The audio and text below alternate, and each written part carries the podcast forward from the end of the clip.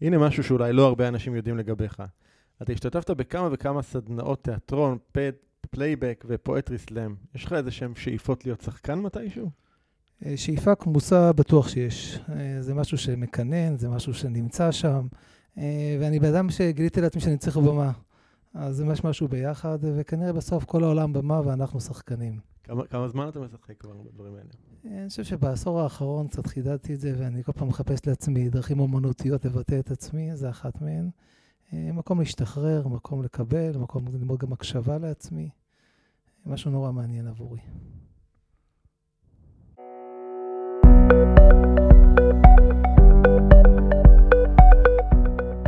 שלום וברוכים הבאים לפודקאסט כסף טוב, שיחות עם יזמים ועסקים המשנים את העולם. העסקים בעולם החדש פועלים בצורה שונה. הם מגדירים מחדש את כללי המשחק. הם מונעים מתוך תשוקה, להט וייעוד גבוה. על כל אלו ועוד תוכלו לשמוע כאן בפודקאסט כסף טוב, שבו ערן שטרן מראיין את האנשים שמפתחים עסקים שעושים טוב בעולם.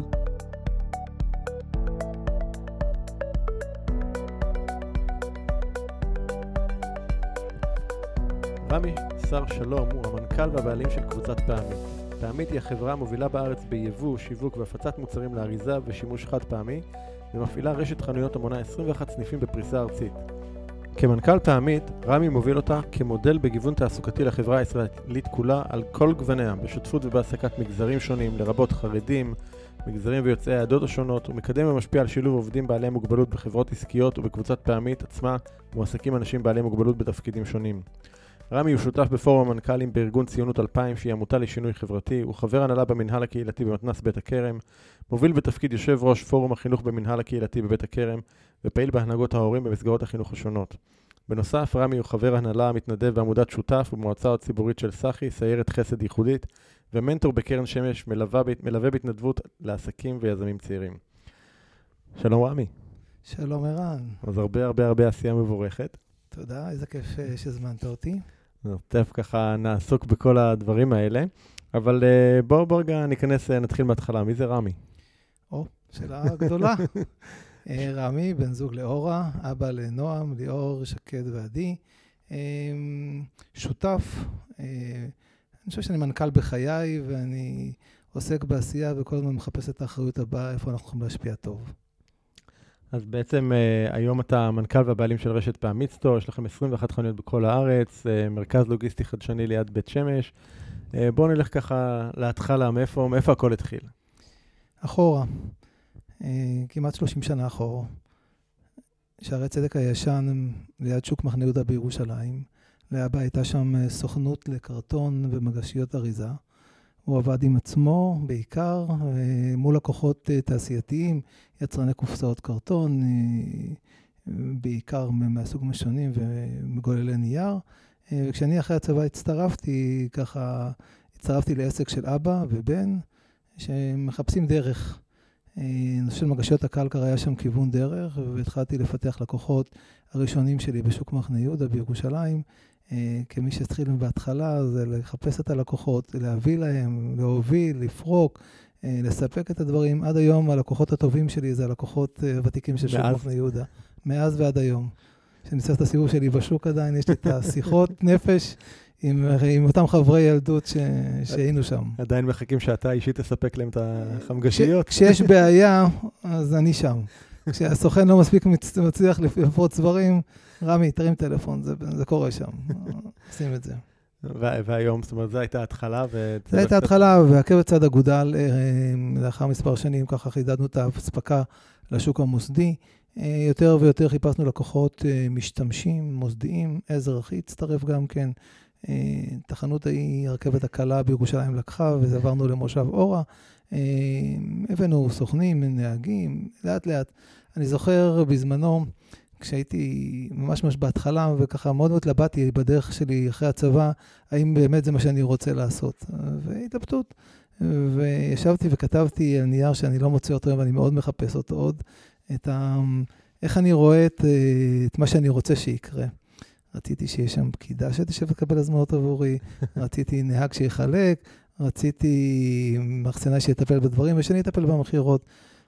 איפה זה ואיפה אנחנו היום, עברו, עברו הרבה דברים בנהר. ספר ככה איפה אתם היום. אני, לי יש את היתרון ש, שהייתי במרכז החדש שלכם, אז ראיתי את העוצמה של זה, אבל לטובת מי שמקשיב, איך זה נראה היום?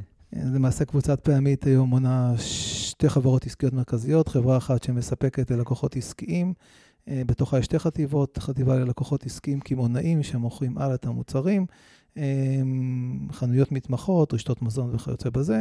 חטיבה שנייה זה לקוחות מוסדיים, שזה לקוחות משתמשים. אה, מגוון המוצרים שלנו מגוון מאוד רחב. כמו סתם בתי מלון ו... בתי מלון, מסעדות, חברות, חברות תעשייתיות, תעשייה. אנשים שמשתמשים במוצרים שלנו לשימוש היומי שלהם, אמ, אנחנו רואים באחריות שלנו כלפי הלקוחות שלנו להיות אה, בחטיבה המוסדית כ-one stop shop עבורם בכל המוצרים שהם אינם מוצרי מזון. אה, ומגוון המוצרים שלנו קרוב ל-3,000 מוצרים שונים רק, רק בעשייה הזאת. אמ, בעשייה של החטיבה הקמעונאית אנחנו גם כן אה, מגיעים תחת המותג תבניקול, שהוא מותג שונה מפעמית, ללקוחות קמעונאים, אנחנו נמצאים בסופרסל, ברמי לוי, בחצי חינם, בעוד הרבה חנויות מתמחות אחרות. אה, העשייה השנייה זה רשת החנויות של פעמית סטור. נכון להיום אנחנו עם 21 חנויות בכל רחבי הארץ. כל החנויות בהפעלה מלאה שלנו, נכון להיום. לא זכיינים. לא זכיינים. זו הייתה החלטה מושכלת אה, אם כן זכיינים או לא זכיינים. היה לכאן ולכאן, אבל ברגע שהבנו שאנחנו מעדיפים לצמוח יותר לאט, אבל יותר בטוח, עם צוותים שלנו, אז החלטנו שאנחנו הולכים על מודל העשייה העצמית. כל החנויות משמשות לחוויית האירוח, נדבר על זה, איך אנחנו כן. עכשיו גם בתוך תהליך של שינוי אסטרטגי, גם שם. אוקיי, תכף נדבר על זה. אמ, אז בעצם התחלתם כעסק משפחתי קטן, חנות קטנה בירושלים, והיום באמת אה, קבוצה של חברות משפיעה, מובילה בתחום, היקף הכנסות של מיליוני שקלים, מעסיקים 400 עובדים. יש פה בעצם דוגמה קלאסית של מעבר מעסק קטן לעסק גדול, והרבה עסקים לא מצליחים לעשות את המעבר הזה בצורה טובה. אני, אני אשמח לך לשמוע מה, מה אתה חושב שאפשר לכם את, את הצמיחה הזאת. אתה יודע, כשמסתכלים אחורה בדיעבד על דברים שקרו בדרך, אז um, קצת מתחדד לך דברים שקרו, והיום אתה אומר, זה היה שם מאוד מאוד נוכח. אז אחד, אני חושב שהיה תהליך של שותפות מטיבה. אה, היינו... שותפות מיטיבה. כן. אנחנו, בתחילת הדרך הייתי שותף עם עזר, אחי, ולאחר מכן הצטרף עוד מוטי, שהיה אחד העובדים שלי כשותף נוסף, וכל אחד תפס נישה ולקח את האחריות שלו ודחף את אחד את השני קדימה, כל אחד עם יתרונותיו, כל אחד עם הבנה שיש לו יכולות אחרות, וזה אחד הדברים שדחף אותנו קדימה. שתיים, זה כל הזמן לומדים, כל הזמן לומדים. מנסים, גם טועים. אבל כל הזמן לומדים, כאילו, אתה לא יודע מה, מה לעשות, צריך ללמוד אותו, צריך לאתגר את עצמך. אני חושב לדוגמה שהרבה מאוד עסקים אה, נופלים על עבודה עם בנקים. גם אנחנו היינו בשלב חיים הזה. על מה, מה, מה, מה האתגר שם? תראה, ככל שאתה עסק גדל, אתה מבין פתאום כמה הצרכים שלך גדלים גם כן בממדים הפיננסיים. ולצערי, רוב העסקים הקטנים לא מספיק מבינים את זה, הם נכנסים לתוך הניהול העסקי שלהם בצורה שוטפת, ולא מבינים שיש מושג שנקרא הון חוזר, שכדי לממן את הפעילות השוטפת שלהם וכדי לייבא עוד, הם צריכים אשראי. אה, גם אנחנו לא הבנו את זה, וגם לא הבנו גם את השפה שצריך לדבר עם בנקים, מה בדיוק הם מצפים מאיתנו כדי לקבל את מה שאנחנו מבקשים. אה, זכור לי באחד מצמתי הדרך, כשפסלו לי בקשה שהגשתי, אה, ונורא נורא ככה הייתה אכזבה גדולה ושאלה מה עושים מפה וקדימה. אמרתי, קודם כל אני מבקש לעשות פגישה, להבין, תסבירו לי למה. תסבירו לי גם מה, מה, מה, למה, מה, מה לא ראיתם טוב בתוך המערכת שפסלתם את הבקשה, רק תגידו לי את זה, כדי שנשפר. שלוש שנים אחרי זה, או שנתיים אחרי זה, היינו במקום אחר לגמרי. מתוך אותה למידה, מתוך אותו הסבר, שציפייה לשפר רווחיות בנקודות מסוימות, אה, אה, לשפר תהליכי עבודה ודברים אחרים כדי שישפיעו על ההיבטים הפיננסיים. למדנו את זה ושיפרנו את זה היום, ברוך השם. מקבלים את, ה, את התמיכה, אבל מה שאנחנו רוצים גם לקדם צמיחה, אה, גם בנושאים האלה. יש עוד איזה משהו ככה שאתה חושב ש... שסייע לצמיחה שלכם, לגדילה שלכם? מעבר מעסק קטן לעסק גדול? אני חושב שלאתגר את עצמך כל יום מחדש. להבין שמה שאתה עושה היום זה כבר של אתמול, ואתה צריך להבין שכבר עכשיו אתה צריך לחשוב על מה אתה הולך לעשות מחר. תן לי איזה דוגמה למשהו כזה, שאפילו אפילו מהימים האחרונים, מהתקופה האחרונה, או פעם, בתקופה האחרונה אנחנו קצת עסוקים אל מול עולם התוכן הירוק, איך אנחנו מתגברים כן. אותו ואיך אנחנו עסוקים, אנחנו קצת נדבר על זה עוד קצת בהמשך. כן. אה, אם אני אקח דוגמה, שכשהיינו עסק קטן, אז היינו עסק ירושלמי. בעסקים הסיטונאיים הייתה משמעות למקום ואיפה שאתה נמצא. אבל בהסתכלות הייתה איך אני יוצא מירושלים ואני הופך להיות חברה שהיא מחוץ לירושלים. מה, מה זאת אומרת? זאת אומרת, אם נגיד לקוח פנה ואמר, אה, אתם ירושלמים, אז אה, לא, לא מתאים לי לעבוד איתכם? זה כזה? אה, זה יותר כמו מכולת שמפיצה לאנשים מסביבה. אוקיי. אז זה משהו יותר בדומה לזה. אז כשאתגרנו את עצמנו ואמרנו, אנחנו רוצים להיות חברה ארצית, אז ניגשנו למכרזי ממשלה עם אספקה ארצית. להגיד בדיוק איך, איך נעשה את זה, אני לא יודע איך אמרנו את זה לעצמנו שנוכל לעשות את זה, אבל זו הייתה אמירה, או לצאת לתערוכה. אמ, במרכז הארץ כדי להגיד, אני חברה ארצית, הייתה באיזה סוג של אמירה קצת יומרנית אולי, אבל קצת חוצפה.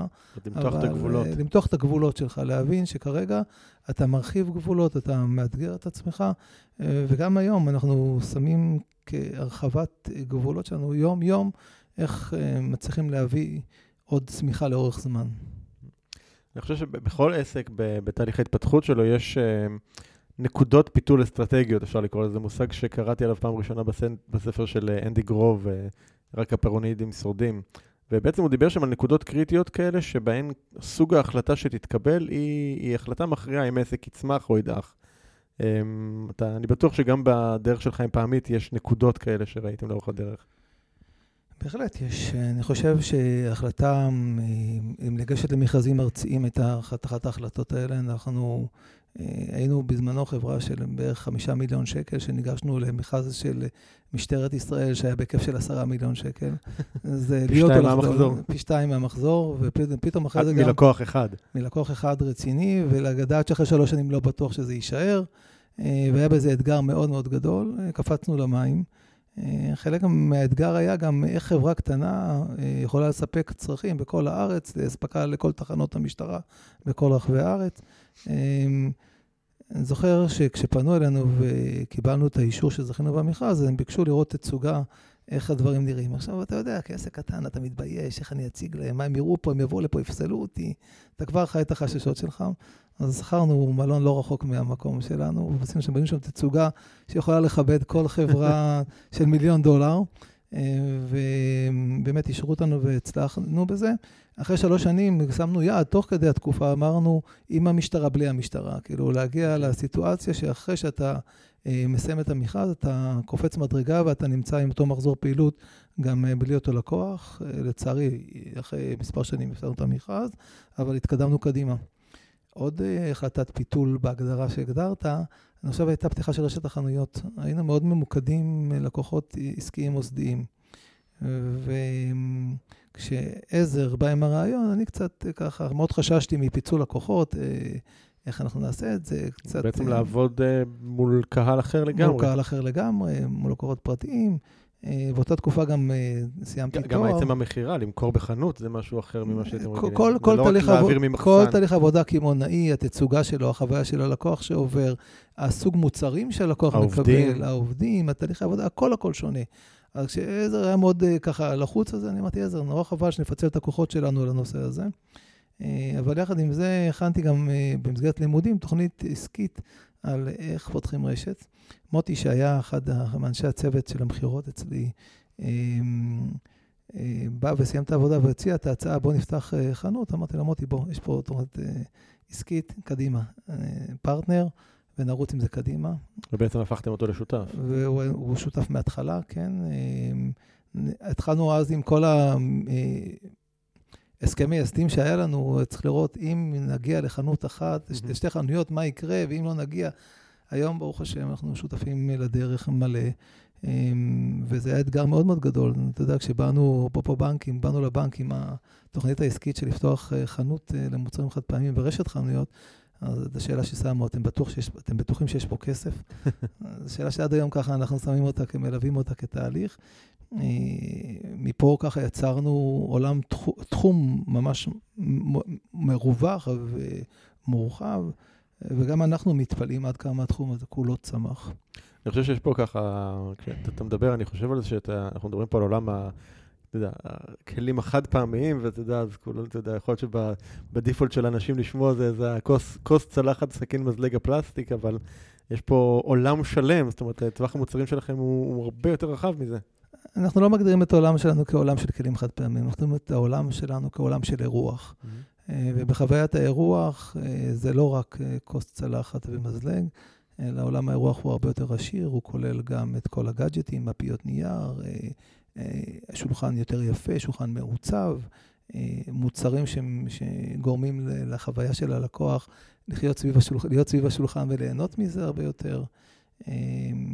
כן, גם התחום הזה של מוצרים שונים, סוגים שונים, של כלי הגשה למיניהם, שהם לאו דווקא חד פעמיים, אבל הם מאוד מאוד משתלבים עם עלויות של אפשרות לארח גם בצורה יפה ומכבדת את עצמנו ואת האורחים שלנו, וגם ליצור חוויה שאחרי זה גם החיים יותר קלים, אז אפשר גם לסיים את הארוחה ולחזור מהר מהר לחברים ולאורחים. מה, מה, מה היית מסמן כ, כאתגר הכי משמעותי ש, שהתמודדתם איתו ככה לאורך ה-30 שנה שאתם בעסק הזה? תראה, אני לא... כישלון, או מה... מה... אני לא מרגיש שהיה כישלון אחד משמעות, כישלון אחד גדול, או זה פה, אותם, החיים מורכבים מהרבה כישלונות קטנים, ומדרך ארוכה שאתה נופל בה לעיתים, אתה מתרומם בה לעיתים, אתה מצליח יותר, אתה נכשל לפעמים, ובמסגרת האתגרים והכישלונות האלה, אתה כל פעם לומד על עצמך עוד דברים חדשים שאתה יודע לעשות, ואתה יכול לפתור את הבעיות. אני חושב שכישלון ללא למידה זה סתם, וכישלון עם למידה זה שזה הולך לתקציב שכר לימוד. ואם אתה חושב אבל לנושא אחד שככה היה אתגר מאוד משמעותי, אני חושב שכש-2016 עברנו למרכז לוגיסטי החדש, והייתה ציפייה מאוד מאוד גדולה שהנה האור מגיע, ומחר בבוקר אנחנו חוברים ממקום קטן למקום גדול. הטמענו גם מערכת תוכנה חדשה לניהול מחסנים, ואחרי המעבר נפלנו ככה לתוך אה, מערכת שלא עובדת. המערכת קצת נהייתה סוג של כאוטיקה בתוך המערכת, שלא כמו הציפיות שלך. אה, הזמנות שחשבת שתספק אותן במלואן, אה, פחות ציפ... לא הצלחת לספק אותן, לקוחות התאכזבו מאיתנו. הייתה תקופה של חודשיים, שלושה, שקשה להרים את המערכת על הרגליים. מה עוד שגם אה, הצטרפו פה בעיות אגו של מנהלים, שככה הצטרפו לתוך העניין. עד שקיבלתי החלטה שאני צריך לרדת לרצפה ולהתחיל לנהל את זה מלמטה, את הדברים, עקב בצד אגודל. שמנו כל יום יעדים קטנים לשיפור. שמנו אתגרים שאנחנו יכולים להם כל פעם להשתפר. אני אתן את זה במדדים, אתה יודע, אנחנו מודדים את הלוגיסטיקה, אה, בכמה שורות אנחנו מצליחים לעשות פר יום. מה זאת אומרת שורות? שורות זה אומר כמה אה, פריטים המערכת אוספת. אוקיי. Okay. יכול להיות שלושה קרטונים פריט זה שורה, אבל עדיין זה כמה פריטים המערכת אוספת. באותו זמן לפני שעברנו, היינו נעים על 800 עד 1,000 שורות, וכשעברנו, בקושי הצלחנו לגרד את ה-1,000, 1,200 שורות, זה היה קושי אדיר.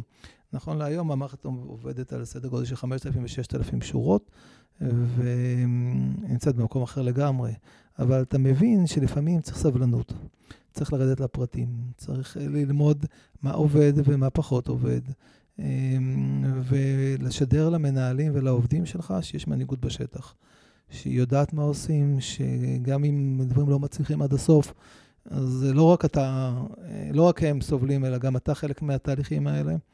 אה, ובהחלט אני חושב שככל שאתה ארגון וגדל, אז האחריות על הכישלונות ועל ההצלחות היא לא רק שלך.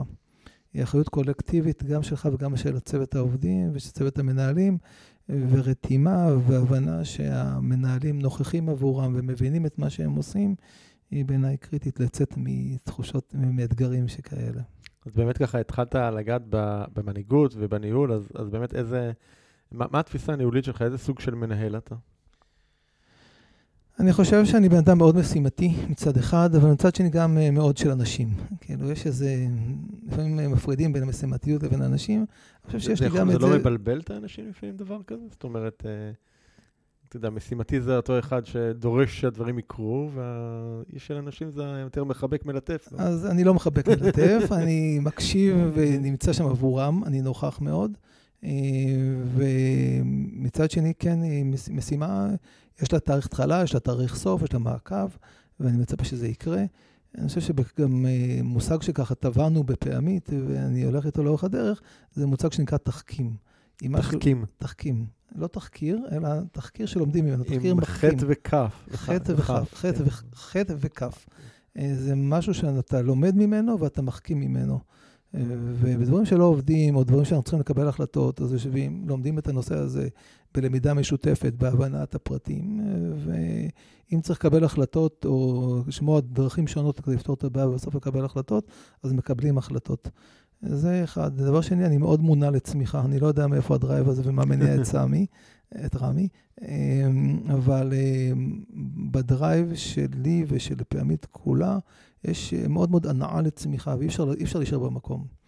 מה שהיה אתמול זה נחמד, זה סבבה, אבל זה, זה כרגע אנחנו במקום אחר וצריך להסתכל למחר בבוקר, אה, וכל שנה מחדש אנחנו מוטי צמיחה, שמים את זה כאתגר משמעותי לצוות. אה, גם צמיחה אישית, לא רק אה, צמיחה ארגונית ברמת הכסף ש... והכנסות, אלא גם צמיחה אישית, אלא לדעת איך אני כבן אדם ואיך המנהלים, כל אחד במקומו גדל יותר ו... ומבין שהוא צריך לעשות את הדבר הבא.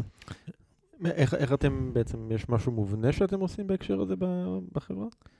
תפסת אותי דווקא היום, ומחרתיים אנחנו עושים באמת תוכניות עבודה ארגוניות, כשכל uh, מנהל יושב על uh, הגדרת העשייה שלו. Uh, יש להם תהליך uh, מובנה של uh, הגדרה של תוכניות עבודה מוטי צמיחה, גם כלפיהם וגם כלפי הצוות שמנהלים. Uh, תפיסה ארגונית היא שכל אחד, uh, כל, מחר, כל אחד מהמנהלים אחראי לניהול של הצוות שלו ולפתח אותו, uh, ולהביא אותו למקומות הבאים שלו. אני חושב שזה... סוג היתרון. עוד שאלת, אפרופו הקטע הניהולי, באחת השיחות שהייתה, אני חושב אפילו איתך, אה, דיברנו על זה שגודל עסק כגודל בעליו, נכון. וזה מלווה אותי. שאתה, אתה תצ... שהעסק יצמח עד לרמה שאתה כבן אדם תצמח. נכון, וכל פעם מחדש אתה קם בבוקר ואתה מבין שאם אתה לא תעשה דברים למען עצמך, העסק גם הוא לא יזוז. ואתגרים יבואו לפת... לפתחנו כל הזמן. והצורך הזה שלנו הוא לגדול ולרוץ קדימה לפני הארגון ברמת היכולות שלנו, היא קריטית אה, להצלחה של עסק, בייחוד שאתה צומח מעסק קטן, שלפעמים אתה נמצא גם בתודעה של אותו עסק קטן שיצאת ממנו לדרך. וזה אתגר אה, יומיומי, אני חושב, גם ברמה האישית וגם ברמת הניהול. דיברת קודם על השותפים, גם על... אה, שאחד מהם בעצם זה עזר, אחיך. ואתה יודע, השילוב של עסקים ומשפחה ביחד לא, לא תמיד עובד טוב. איך, אה, איך, איך זה עובד אצלכם? איך... בסך הכל הרבה מאוד שנים, גם אחים וגם שותפים. אה, יש ביני ובין עזר ברמת המשפחה הבדל של מספר שנים די רב יחסית. אה, ומוטי שותף שלישי בתוך העסק. אנחנו מתייחסים למשפחה כמשפחה והשותפות כשותפות, משתדלים לא להביא... יודע, יודעים לעשות את ההפרדה? כן, יודעים לעשות את ההפרדה, יודעים להיות מצד אחד חברים טובים שלא קשורים למשפחה, ומצד שני, כשאנחנו אחד עבור שני גם בתוך המשפחה, אנחנו נמצאים שם כנוכחים. אה, אני חושב שבעיניי השותפות עם עזר וגם עם מוטי היא אחד המנופים הכי משמעותיים שלנו בעסק. אם תשאל אותי מה, מה, מה הדברים המשמעותיים שקדמו את העסק, אני חושב שאחד מהם זה השותפות, שהיא שותפות שהיא נותנת לכל אחד את המקום שלו, אה, היא נטולת אגו כמה שרק אפשר, להגיד שאי אפשר לגמרי, זה, זה לא תמיד קיים, אבל כמה שאפשר להוציא את האגו החוצה, כמה שהעניין הוא החשוב ולא האני שלי, אני מוציא את עצמי מהתמונה, אלא יותר העניין הוא החשוב. כמה לאחר שדנים, רבים, אה, לא מסכימים, יוצאת החלטה אחת אה, וקול ברור אחד לארגון, שכולם אה, מיושרים עליו ולא אחד מוריד את השני. אני חושב שזה אחד הדברים המשמעותיים, ואת המשפחה אנחנו שומרים למקומות האלה אצל אימא בשבת בבית, שם המשפחה באה בעוצמות הרבה יותר גדולות. כש, כשעשיתי את התחקיר לקראת השיחה הזאת שלנו, אז נתקלתי ב, במשפט שלך שאמר, באנו לעשות עסקים, ליהנות ולעשות טוב. בוא, בוא נדבר על זה רגע, תסביר מה, איך, איך אתה, מה, מה המהות של המשפט הזה עבורך. תראה, אתה בבוקר קם ואתה שואל את עצמך למה אני עושה את כל זה. וזו שאלה שמלווה אותך. האם אני מתרוצץ רק בשביל הכנסות? אמרת, לצמיחה. צמיחה זה דבר חשוב, אבל עדיין אתה שואל את עצמך, מעבר לצמיחה ומעבר לעשייה העסקית, מה, מה אתה בא לעשות פה? אני חושב שחלק מה-DNA שהצלחנו לבנות גם ברמת השותפים וגם ברמת פעמית בכלל, זה שהמקום הוא מקום, באנו גם ליהנות מהעשייה היומיומית, לא באנו לסבול.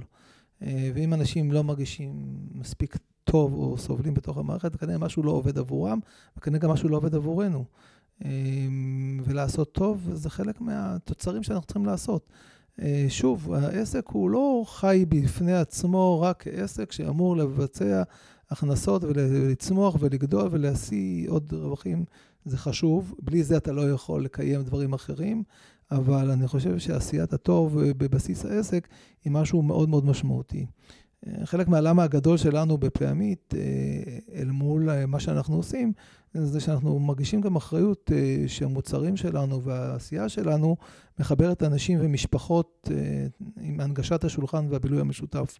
ככל שאנחנו יכולים לקדם את זה ולתרום ל-well-being של האנשים בעולמות תוכן האלה, אני חושב שאנחנו עושים דברים טובים. כשעוברים במסדרונות של פעמית, שמעתי את זה מכמה וכמה מועמדים שאחרי זה התקבלו לעבודה. יש פה משהו אחר שעובר פה במסדרונות, וכיף שכך. אני שמח שיש לנו את ההזדמנות הזאת. אז דבר נוסף שאני, ש, ש, שאצלכם קורה, זה שאתם באמת מקפידים על שילוב של עובדים ממגזרים שונים, וגם עובדים בעלי מוגבל, מוגבלות בתפקידים שונים, גם זכיתם לזה בעוד גלובוס, וגם ציון השבח מארגון מעלה. זה חשוב לך, הדברים האלה. תראה, אני בן אדם מאמין, ואני חושב שקיבלנו מתנות uh, כחלק מחיינו לעשות דברים טובים, וקיבלנו גם אחריות יחד עם זה. וכל uh, עסק יש לו פלטפורמה לא להסתכל אך ורק על עצמו, להסתכל גם על הסביבה שהוא נמצא בה והוא חי בה. את העובד הראשון בעל מוגבלות קלטנו לפני למעלה מ-25, אפילו שנה קצת יותר, היום עדיין הוא עובד בפעמית. ובחור שהגיע אלינו בן 21 אחרי בית ספר, והיום הוא בן 40 ו... הוא יותר מחצית חייו איתכם. כן, לגמרי. אמ, כשעברנו למרכז הלוגיסטי החדש, היה לי חשוב לפתוח כיתת שיקום בקהילה. אנשים שיצאו פעם ראשונה מהמס המוגן והחם לקהילה ומגיעים אלינו לעבודה, והם חלק הפר, מהפרול של צוות העובדים הקיים. אה, זה, זה תורם גם לעובדים, זה תורם גם להם, זה תורם לכולנו. אני לא רואה בזה גם הגדרה של תרומה, אלא אני רואה בזה העסקה הוגנת. אני רואה בזה את האפשרות שלנו לאפשר לאנשים לעשות ככל יכולתם ולהיות הכי טובים שנמצאים. זו תפיסה אחת. ומעבר לזה, אנחנו חלק בהגדרה, 100% אה, מהאריזה שלנו שצריכה להתקיים, אנחנו מוצאים למוסדות שיקום. אז אה, אני חושב שמעסיקים עוד למעלה מ-300 עובדים בעבודות שונות, אה, מעבר לעובדים שנמצאים באופן קבוע אצלנו בפעמית. אני חושב שיש לנו אחריות מאוד מאוד בסיסית להבין שיש לנו אחריות כלפי אחרים. גם אם הם שונים, גם אם הם לא בדיוק קל להם. וככל שאנחנו נעשה את המעט שלנו, אני חושב שגם אחרים רואים ויעשו את שלהם. במה, במה אתה הכי גאה בפעילות של פעמית? אני גאה על הגם וגם. שזה אומר? אני גאה על ה, גם על הדריכות העסקית המאוד מכוונת צמיחה, אה, וגם על אה, זה שאנחנו פתוחים לעשייה חברתית ופתוחים למחשבה וליצירה ולדברים שהם לא קשורים. לדוגמה, אנחנו יש לנו מושג שנקרא שיעור ראש חודש. שיעור ראש שיעור ראש חודש. אוקיי. אה, פעם בחודש, בדרך כלל לפני ראש חודש עברי, אנחנו עוצרים, בדרך כלל בימי חמישי, עוצרים לזמן של למידה. זה יכול להיות uh, טקסטים מעולם היהדות, זה יכול להיות מעולמות תוכן אחרים, שכל העובדים עוצרים על שעות העבודה, יושבים ולומדים ביחד. מי, מי מלמד? בלימוד בית מדרשי. זה מתחלף. כל פעם מישהו אחר מקבל את המינוי. מישהו מהעובדים, מישהו מהמנהלים, לוקח אחריות מי לפעם הבאה. זה מייצר חיבורים מסוג, מסוג שונה. זה לא, זה לא מונע דריכות למשימה של צמיחה ו, ו, ו, וגדילה. אמ, גם על הצבעוניות שלה. אני חושב שחלק מהמרקם של הגיוון התעסוקתי שלנו, התחלת את זה בפתיח שלך, אה, מי שיצטרף ויגיע למרכז הלוגיסטי שלנו, ילמד שגם חרדים עובדים, וגם אה, אנשים שמגיעים מתולדות הארון עם, עם, אה, עם, עם מעיל הפסים שלהם, מורידים אותו ולובשים את הטריקו של פעמית והם חלק מהצוות. אה, והם עובדים ביחד עם אנשים מעדות וממגזרים שונים, ולכולם, וכל מי שרק רוצה, יש לו מקום לבוא ולהיות חלק משמעותי, וגם אם הוא יגדל וירצה לגדול, אז יש לו מקום, יש לו מקום להתפתח, וזו אחריות שלנו עבורו. יש, מה, מה היית רוצה לשפר או לשנות או להעצים בפעילות שלכם? הייתי, קודם כל אני מרגיש קצת חיסרון בזה שבמעגלים היותר רחוקים בפעמית, אני לא מצליח להגיע לגוע באחרון העובדים. זה ככל שהארגון גדל, כן. אתה מצליח לגוע פחות. וזה משהו שככה מאוד uh, הולך איתנו, איך אנחנו מצליחים לחלחל גם לעובדים בסניפים היותר מרוחקים וגם לעובדים שקצת רחוקים יותר ממטה ההנהלה, איך הם מקבלים את אותו רוח פעמית mm. ואיך הם uh, זורמים קדימה. Um, עוד נקודה שככה בזמן האחרון פוגשת אותי יותר ויותר, זה ככל שהארגון גדל, אתה מרגיש שפתאום אתה מתחיל ליצור, לייצר בירוקרטיות פנימיות. אז לפעמים אני כמנכ"ל מרגיש שאני מסתובב עם ספרי זזקל. אה, לשמן. לשמן מערכות, שמערכות ידברו עם מערכות, לראות שהתקשורת עובדת יותר נכון. אה, והאחריות של, שלנו כמנהלים לגרום לזה שהמערכת תעבוד, ולא תייצר תת-אופטימיזציה מזה שהמערכת גדלה. אתה לוחץ על המחלקות שיהיו יותר טובות, ואז יוצר תת-אופטימיזציה עם מחלקות אחרות. לפעמים זה יותר קשה. ועבודה ככה, איך אתה מייצר את אותו ארגון רעב ודינמי ומייצר שיח מאוד מאוד בריא שרואה את הכל, אה, בעיניי מאוד מאוד אה, חשוב. בואו בוא נדבר קצת על ה... ככה, התחלנו לגעת בזה קודם, על התחום שאתם פועלים בו, כל עולם באמת של אה, גם של האירוח, גם של המגמות עכשיו הירוקות נקרא לזה יותר, ומודעות עולה בתחום הזה. איך, איך אתם מתמודדים? בתקופה האחרונה, אמ, אכן אה, התחום הזה בכותרות בצורה יותר משמעותית. אנחנו כבר בשלוש שנים האחרונות אה, זיהינו שזו מגמה שהולך ותלך ותגבר.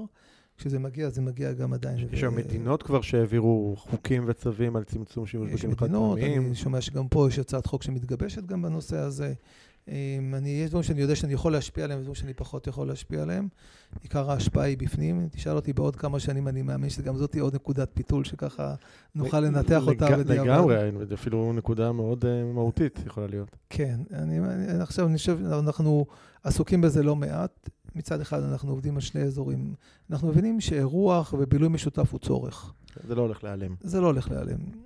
ובמדינת ישראל, שהיא מדינה יהודית, מסורתית, יש גם משמעות לחגים ומשמעות נכון. לאירוח, וגם זה לא הולך להיעלם.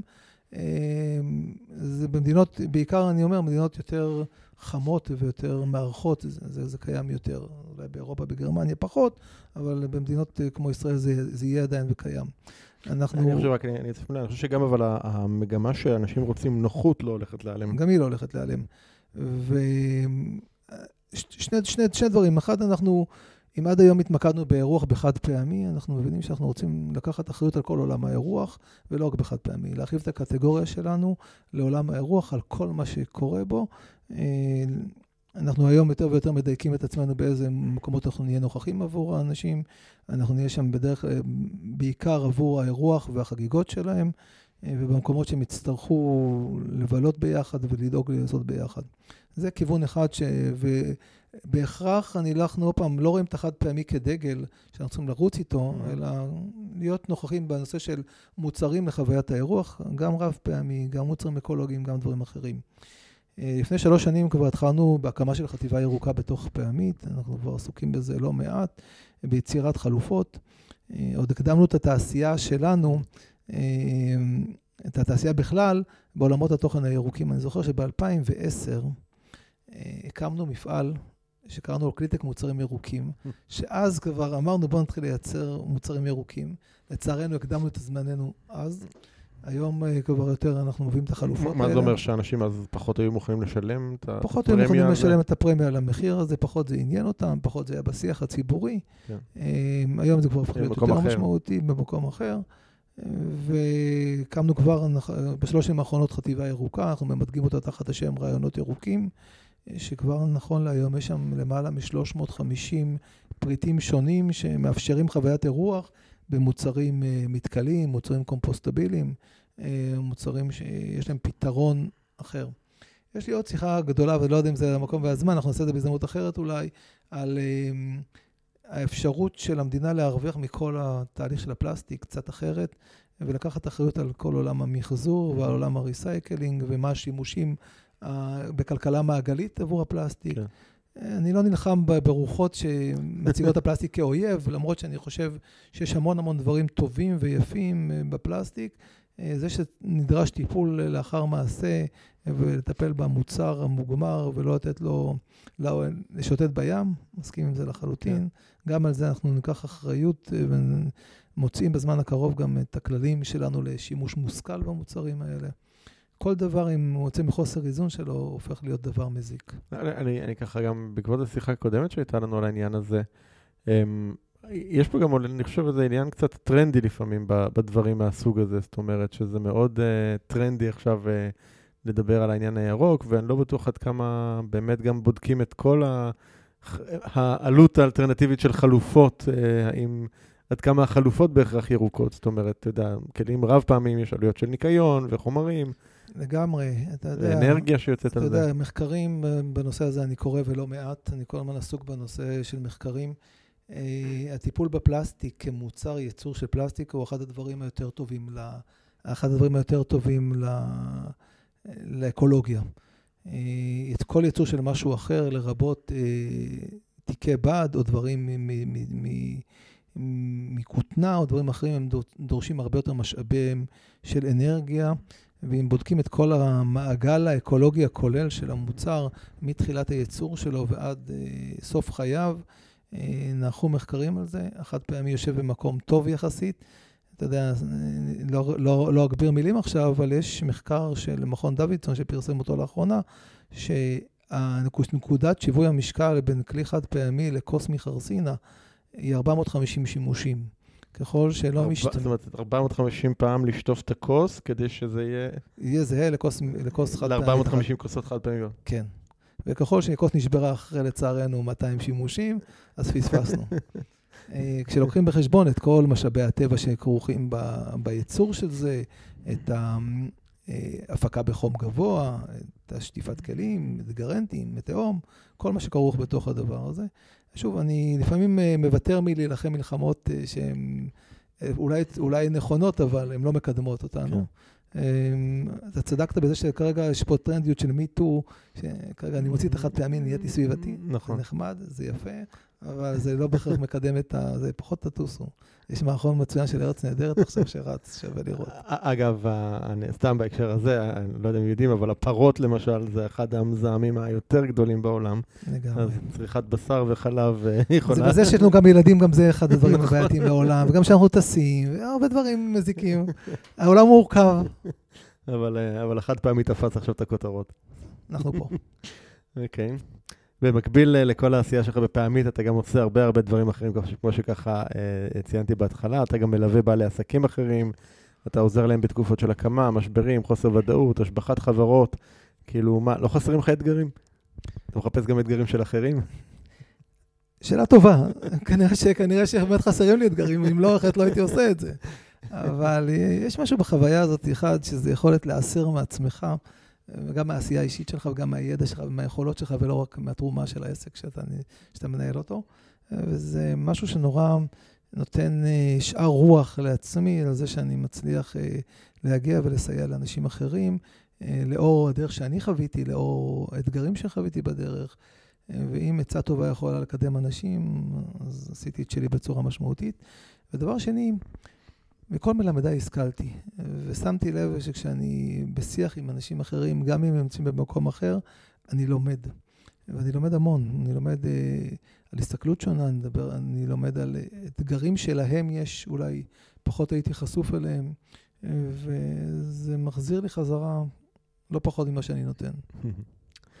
אתה, אתה מתנדב גם בבורדים של עמותות, אתה מעמיק בעולם של עסקים שהופכים יותר ויותר להיות בעלי מודעות חברתית. ומצד שני גם לעזור לעמותות להפוך להיות יותר עסקיות. אני אשמח שתסביר רגע את השילוב הזה, כמו שאתה מבין אותו, למה חברות צריכות להיות יותר חברתיות ולמה עמותות חברתיות צריכות להיות יותר עסקיות. תראה, רן, התרגלנו לחיות אה, בעולם דיכוטומי, שעסקים, התפקיד שלהם זה להשיא תשואה, להביא כסף, להתעסק ברווח. זה התפקיד שלהם, זה מה שאתם צריכים לעשות. ועמותות צריכות לטפל בחברה, להיות אה, עולם מאוד מאוד ברור. גבולות מאוד ברורים. יסודות ברורים של פעם. אני חושב שככל שאנחנו מתקדמים היום, אנחנו מבינים שהעולם הרבה יותר הוליסטי. ובראייה עסקית, לייצר אה, רווח, זה, זה, בסדר, זה חשוב, אבל זה לא מספיק. אתה נוגע בהמון אנשים בתוך כדי העשייה שלך. אתה נוגע בעובדים שלך, אתה נוגע בלקוחות שלך, אתה נוגע בצוותים שלך. וככל שלא תהיה ראייה חברתית מיטיבה בתוך העסק, יכול לעבוד. אני לא טוען שזה לא יכול לעבוד, אבל משהו, משהו הולך לאיבוד. רוב האנשים נמצאים שעות ארוכות במקומות העבודה שלהם, הם נמצאים באינטראקציה עם אנשים אחרים, ואני חושב שיש איזו אחריות כלפינו כמעסיקים וכבעלי עסקים, לתת יותר דגש על האחריות החברתית שלנו כבעלי עסקים, כלפי כל הממשקים שאנחנו נמצאים בהם. מצד שני, עולם העמותות הוא עולם שהיה ניזון תקופות ארוכות מתרומות ופילנטרופיה. ויותר ויותר אני פוגש אה, מנהלי עמותות שנמצאים באתגר המאוד משמעותי של איך אה, התלות הזאת בעולם הפילנטרופי, עולם אה, שהולך ומתמעט עבורם, איך הם שורדים בתוך, בתוך מקום שכזה. וההבנה הזאת שלעמותות ולעשייה החברתית יכול להיות גם מודל כלכלי שישמור אותם יציבים גם בתקופות של אה, חוסר בתרומות ופילנטרופיה, הוא בעיניי מאוד מאוד מהותי. אה, זה אחד. שתיים, זה המון המון כלים מהעולם העסקי של מדידה, של תזוזה, הם כלים שעושים שכל ועושים עשייה, את, את, את האימפקט החברתי להרבה יותר גבוה והרבה יותר משמעותי. וככל שהעמותות ייקחו את זה ויחבקו את זה ויקדמו את זה קדימה, הם יצליחו להגיע למקומות מאוד מאוד משמעותיים. תוך כדי הלמידה של הנושא הזה של אה, איך עסקים יותר יהיו חברתיים ועמותות יהיו יותר עסקיות. אה, עשיתי כמה פגישות, ואחת הפגישות המעניינות שלי הייתה עם עמותת שכולו טוב. אה, זו עמותה שמאוד מעניינת שעוסקת בשיקום פגועי נפש בקהילה. אה, ואתה רואה איך עמותה דואגת ש-100% מההכנסות שלה יהיו מהכנסות עסקיות. אז, ואיך גם 100% מהתהליך השיקום שלה יהיה בתוך תהליכים עסקיים. וזה מדהים לראות איך הם בנו מערך של אה, קמעונאות, של סיפור חוזר לדוגמה, זה מערך כן. שלהם. אה, אגב, עירד הוא אה, אורח קרוב גם פה בפודקאסט. דש חמה, דש חמה.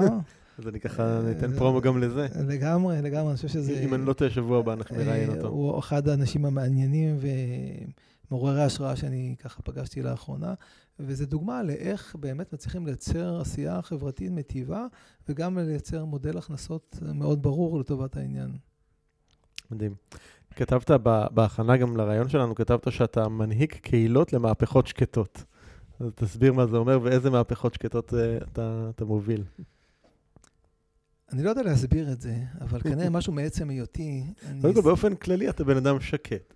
זהו, לא, אבל לא, לא על השקט, אני מדבר על זה שאני, במקום שאני מגיע, אני לא יודע איך אני מוצא את עצמי בסוף נוכח ומרכזי כחלק מהאנשים שנמצאים שם.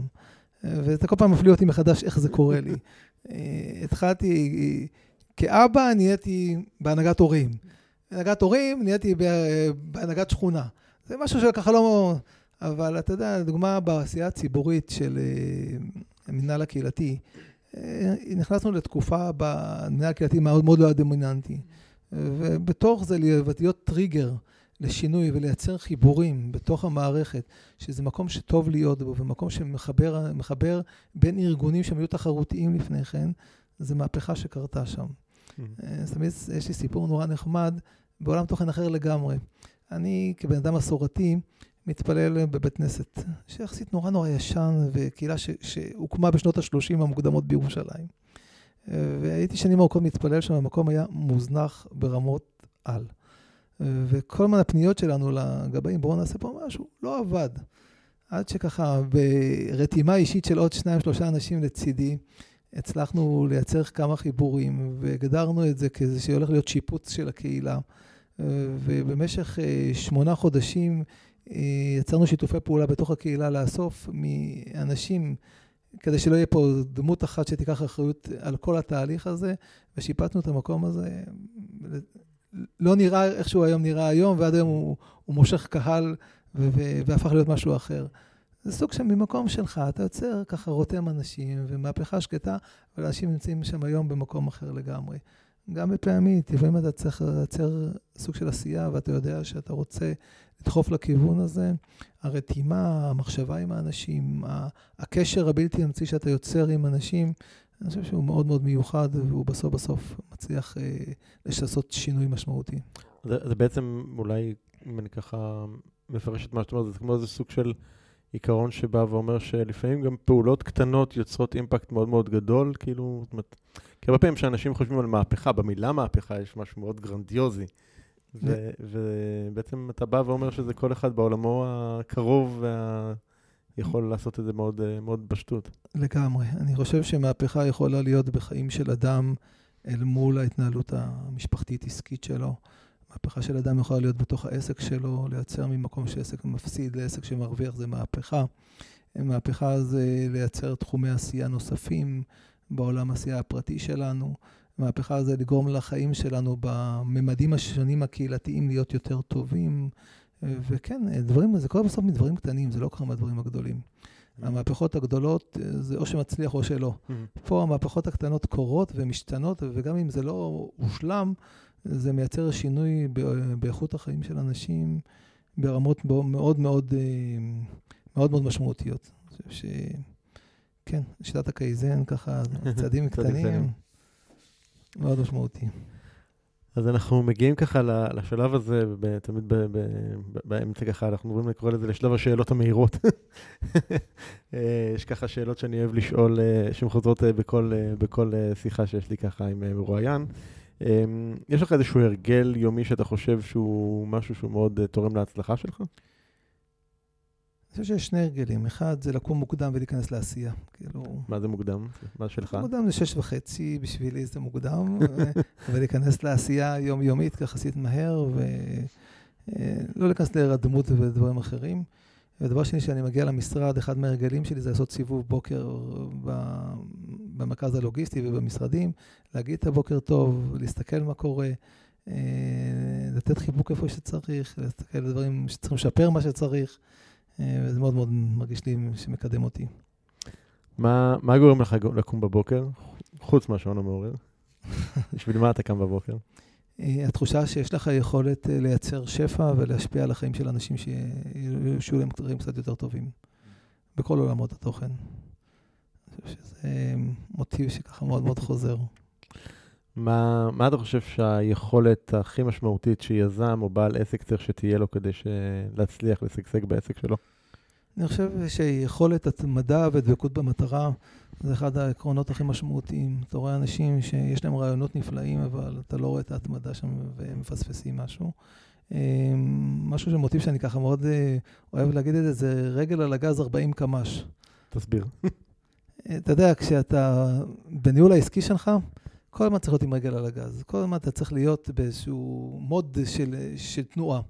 ולא צריך אה, להיות במאה קמ"ש, וגם... למה לא? כאילו, מה, תסביר את הניואנס של ה-40 קמ"ש. אני חושב שכשאתה נמצא למהירות גבוהה, אתה מתעייף נורא מהר, mm. והקצב שלך יורד, ואחרי פרק זמן אתה מגלה שאתה רצת נורא מהר ואתה צריך לעצור עכשיו כדי לנוח.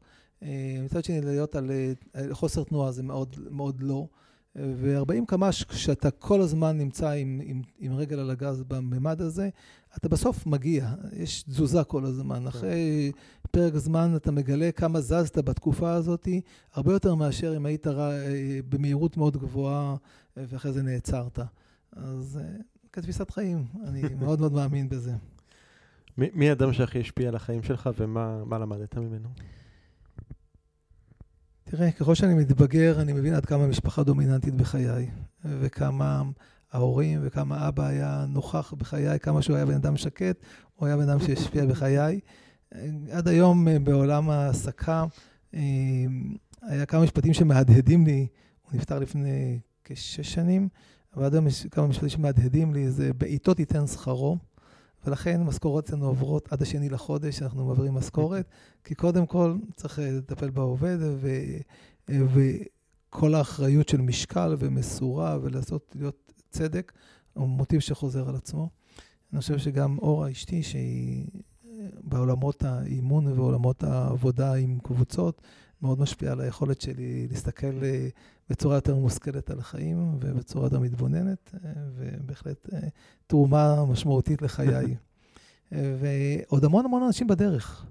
אתה יודע, אנחנו מקבלים אה, אנשים השפעה של החיים שלנו, והמון אנשים בדרך שאני תקצר היריעה מלהגיד את שמם, ויכול להיות שגם אפילו אני לא זוכר שזה הם, כן. אבל זה דברים שאתה פוגש בדרך ומשפיעים על חייך. וזה דבר ועוד דבר, ואתה קורא משהו, ודברים ש, שאתה עושה, ודברים שאתה משוחח, וזה נאסף. בהחלט זה יוצר את ההשפעה המתמשכת. Mm-hmm. מאיפה אתה מקבל השראה? מהם מקורות ההשראה שלך? תראה, אני אדם סקרן. מקורות ההשראה שלי מאוד מאוד מגוונים. זה יכול להיות uh, מאמר שאני קורא וככה מעורר בי השראה, זה יכול להיות פגישה עם אנשים שמעוררים בי השראה.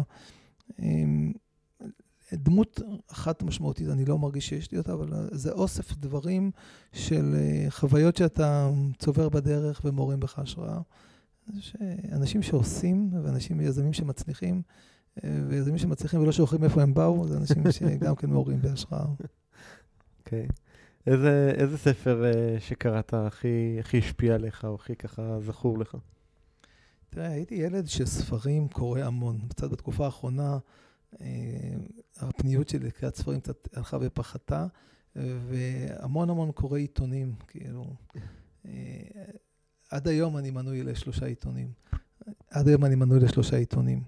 וההנאה הגדולה שלי זה לקרוא דברים ולייצר מהם תובנות. אה, להבין שיש בהם גם משהו עבורי, ולקחת את זה לעולמות התוכן, ללמוד על דרכם על דברים אחרים.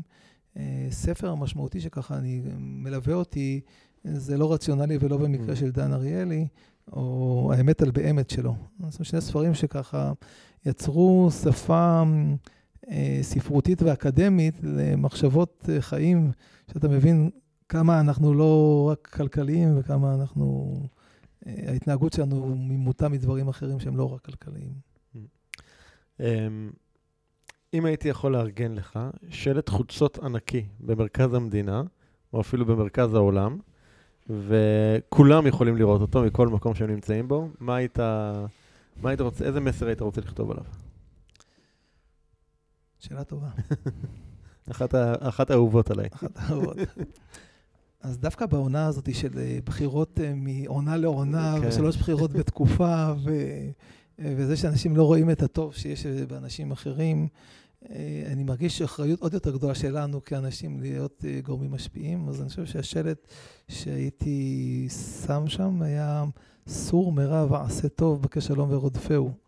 אני mm. חושב שכמוטיב זה משהו שאנחנו צריכים פה לחפש את לעשות את הטוב, וכמה שפחות ככה לראות את הרע של אנשים. אני חושב שיש לנו אחריות קולקטיבית לזה שיהיה פה יותר טוב. אם... אה, אה, סליחה, לפני זה.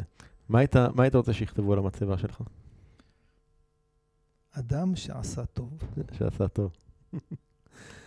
אמ, אם היית יכול היום לתת לעצמך אה, עצה, לעצמך בתחילת הדרך, מה, מה הייתה העצה הזאת? תראה, לעתים המחשבה הזאת היא אם הייתי עושה את אותה דרך בחזרה, היא מחשבה שרצה כל הזמן בראש. אבל uh, אני חושב שלא הייתי עושה דברים אחרת, בצורה מהותית. יש משהו בלהיות טיפש ורעב וללמוד תוך כדי תנועה, שעושה אותך למי שאתה. Uh, יחד עם זה, דווקא בשנים האחרונות, שאתה יודע ואתה מגיע למקום מוותק ומעשייה, יש בזה גם פחד מסרס מלקחת סיכונים חדשים, וזה קצת אה, תחושה של פספוס. יש משהו בטיפשות של הנעורים, ואולי התמימות או הבורות, איך שלא נקרא לזה. לגמרי, לגמרי. יש משהו ב... בחוסר ידע הזה שאתה פתוח לכל עולם התוכן בלי לדעת ובלי לפחד לאבד. אין שכל, אין דאגות. משהו כזה, זה גם אין שכל, גם אין דאגות, זה גם מה יש לי להפסיד כבר. כן. זה גם, אני, הכל הקופה, זה, זה סכום, סכום משחק של אפס. היום אתה כבר, כל שיקול שלך, זה אומר, אני, אני, יש לי את זה, אני אפסיד את זה. יש יותר מה לסכן. כן, יש יותר מה לסכן. אבל בכל אופן, אני חושב שעצה שלי לרמי בתחילת הדרך, היא תלמד את כללי המשחקים שאתה נמצא בהם. אוקיי, מה, מה זה אומר? תסביר. זאת אומרת, אתה יודע, אנשים אה, נכנסים לעולמות תוכן שהם נמצאים בהם ולא בהכרח יודעים את כללי המשחק. וככל שאנשים ילמדו את כללי המשחק וידעו לשחק אותם, בין אם בסיוע של אנשים אחרים, או בין אם אה, בהבנה מה הכללים שם, הרבה יותר קל יהיה להם, אה, והרבה טעויות הם יחסכו בדרך. ואני חושב שהטעויות הגדילו אותנו למי שאנחנו, ואני לא מצר לרגע על שום טעות שעשיתי בדרך, אה, כדי להגיד בדיעבד לא הייתי עושה אותה, אבל היום, אם הייתי יכול, בעזרת אה, הבנה של כללי המשחק מראש, אה, שהייתי יודע את הכללים האלה, אני חושב שזה היה מקל עליי בצורה מאוד מאוד משמעותית. ושתיים, זה להיעזר בנתיב המהיר. איפה שרק אפשר לדעת לקבל את העזרה, הנכונה לדעת מה יכול להאיץ לך את העשייה שלך ומה יכול לקדם אותנו קצת יותר מהר מאשר אה, אנחנו עושים כל דבר לבד ולאט. אוקיי. Okay. Um, לאן, לאן מכאן? מה יהיה הדבר הגדול הבא שלך? אני מאמין uh, ושואף להוציא את פעמית החוצה לשוק הגלובלי. איך בדיוק אני עדיין לא יודע, אני בדיוק עובד קצת על כל מיני רעיונות ומחשבות, איך לעשות את זה נכון. Uh, בשנים האחרונות אנחנו ככה למדנו קצת לעשות uh, אה, רכישה של פעילויות ומיזוגים של חברות, אז יכול להיות שבאמצעי הזה אנחנו גם נגיע לעשייה בעולם. אמ, וליצור עוד בעבודה יומיומית אה, גם עסקים מיטיבים וגם עוד השפעה מיטיבה על מה שאנחנו מצליחים לעשות. חוץ מהעסק יש אה, עוד הרבה דברים שאתה עושה, אבל איזושהי פעילות שאתה מעניינת במיוחד שאתה אוהב לעשות? תראה, אני חי את עולם האקטואליה, אני חי את העשייה החברתית ופעילות ציבורית. אני בשנים האחרונות מאוד, אה, כאדם מסורתי, לומד וחוזר וחווה את היהדות כמקור השראה להיבטים חברתיים ובכלל החיים שלנו. אה, התחלתי ללמוד השנה, ובכלל למידה היא דבר ככה מאוד מאוד חשוב, ואני חושב שאחד הדברים עבורי ששמתי לב גם לעצמי וגם להצלחה העסקית, זה שאני כל הזמן צריך להיות במשהו ללמוד. אה, אמרת בהתחלה על תיאטרון, כן. דיברנו על פלייבק, poetry slam. זה היה ללמוד לעמוד על במה, ליהנות מהדבר הזה, להקשיב לעצמך, להבין שיש בזה כלי עבודה עבורך גם אל מול האנשים שאתה עובד מולם. מה, מה למשל לקחת מהתיאטרון, נגיד, לעבודה? יש אה, תרגיל מצוין שאני ככה כל הזמן אה, מכוון את האנשים שלי אליו, קוראים לזה תרגיל הסטטוסים. סטטוס זה לדעת אה, בנקודת זמן מסוימת על איזה סטטוס אתה עובד, האם הסטטוס גבוה או סטטוס נמוך. הרבה מאוד מהאנשים חושבים שכשהם צועקים הם נמצאים בסטטוס גבוה, ולהפך הוא. אוקיי. Okay. אה, כשאנשים אה, רוצים להיות בסטטוס גבוה, תנמיך את הכל, תהיה רגוע, תהיה שקט. כשאתה רוצה אה, לרדת לעם, אז תוריד סטטוס, תוריד סטטוס. וזה חלק מהשיחה גם להבין באיזה סטטוס, ברמת התחושה האישית, באיזה סטטוס אני נמצא בכל רגע נתון. זה היה דבר אחד שככה לקחתי לעצמי ועד היום אני מלווה אותי. דבר שני זה גם היכולת אה, לעמוד מול במה, מול אנשים. וליהנות מזה, ולא רק לפחד מזה. לא לפחד. אחד הדברים שהכי מפחידים מאנשים. לגמרי, אתה יודע, אני גיליתי אני חושב רק אה, בעשור האחרון כמה, כמה התחושה שלי הייתה, למרות שאני בן אדם שכל הזמן היה בפרונט ונמצא וזה, אבל עדיין לעמוד, אה, נותן איזה ברק שככה עוצר אותך מלהוציא את עצמך לאור. אה, ואני חושב שבחוויית התיאטרון ובחוויית הלמידה ולעמוד על במה, שחרר משהו שקילף שכבות שנתנו לי ככה להרגיש שיש משהו להוציא מהממד האישי, ליצור קצת אומנות ככה לעצמנו, ומאוד מאוד נהנה מזה.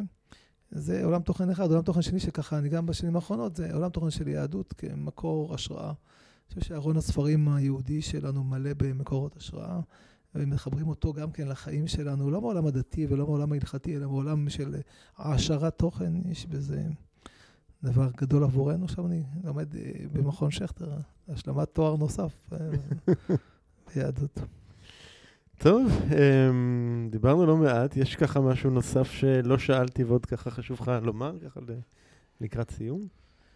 אמ, קודם כל, אני רוצה להגיד לך תודה, ערן.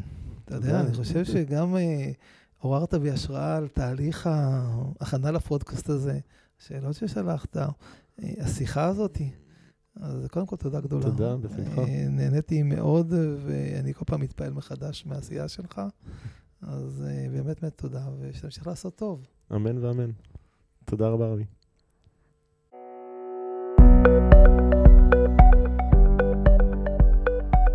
זהו, עד כאן לפרק של היום. אם אהבתם את הפרק, אל תשכחו לדרג את הפודקאסט שלנו ב iTunes, Google Podcast, ספוטיפיי, Stitcher, SoundCloud, יוטיוב ובכל פלטפורמה אחרת שדרכה אתם מאזינים לנו כרגע. תוכלו למצוא באתר הפודקאסט כסף טוב.ביז את כל הכישורים הרלוונטיים לפרק הזה. שם גם תוכלו להירשם לפודקאסט ואנחנו נשלח לכם תזכורת בכל פעם שאנחנו מעלים פרק חדש. נרשמים באתר כסף-טוב.ביז. אני מזמין אתכם לכתוב לי תגובות, מה אהבתם, את מי תרצו לשמוע בפרקים הבאים, או כל הערה אחרת שיש לכם. מוזמנים לשלוח לי ישירות למייל ערן את כסף-טוב.ביז או בפייסבוק שלי facebook.com/ערן פנפייג' וחבר'ה, אל תהיו קמצנים, שתפו עם החברים שלכם. מה, לא מגיע להם גם ליהנות ולהפיק ערך? אני ערן שטרן, שמח שהאזנתם לנו ונשתמע בפרק הבא.